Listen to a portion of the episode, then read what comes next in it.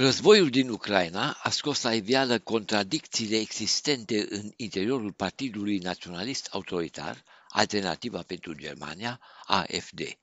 Conducerea partidului s-a distanțat cu jumătate de gură de agresiunea lui Putin, dar nu și de activitatea unor figuri importante ale formațiunii, care nu și-au ascuns niciodată simpatiile politice pentru regimul de la Moscova. Numărul politicienilor din AFD care s-au pronunțat convingător în favoarea susținerii Ucrainei este foarte mic. Deputatul Rüdiger Lukasen, un fost ofițer al Bundeswehrului, al Armatei Federale Germane, este unul dintre criticii agresiunii ruse. Totodată îi critică și pe colegii săi din partidul AFD, care în mod ostentativ își afișează simpatiile putiniste, legitimând astfel și războiul împotriva Ucrainei.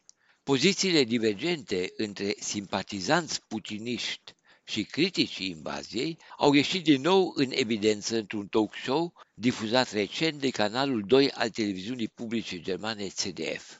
Rüdiger Lukasen și-a atacat colegii din grupul parlamentar AFD, Eugen Schmidt și Stefan Kotre, acuzându-i de înaltă trădare.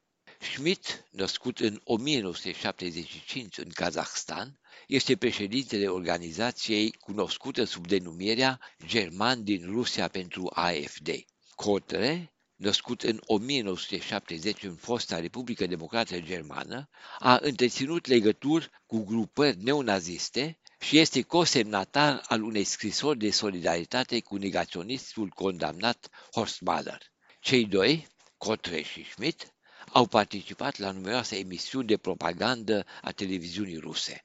Într-una din aceste emisiuni, Schmidt a spus că Germania nu este un stat de drept. Tot el a zis acolo că în Germania democrația e inexistentă. Cotre a plecat de câteva ori în Rusia în calitate de observator al alegerilor. După întoarcerea sa în Germania, a declarat că alegerile s-au desfășurat în concordanță cu principiile democratice și că el nu a constatat nereguli.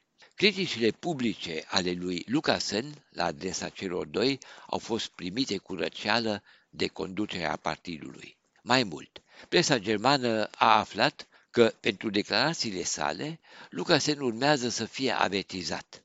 Văzându-se expus presiunilor interne, Lucasen a dat înapoi și și-a cerut scuze pentru afirmațiile difuzate la televizor, scriind pe Facebook că etichetarea celor doi ca trădători a fost nepotrivită și exagerată. Atitudinea conducerii AFD este semnificativă pentru ambivalența partidului care încearcă să se fardeze în culorile neutralității formale. Ștergerea machiajului scoate la iveală o realitate care nu poate fi ascunsă. Faptul că Tino Hrupala, copreședintele AFD, a susținut că Putin nu poate fi considerat drept un criminal de război este mai mult decât o simplă părere.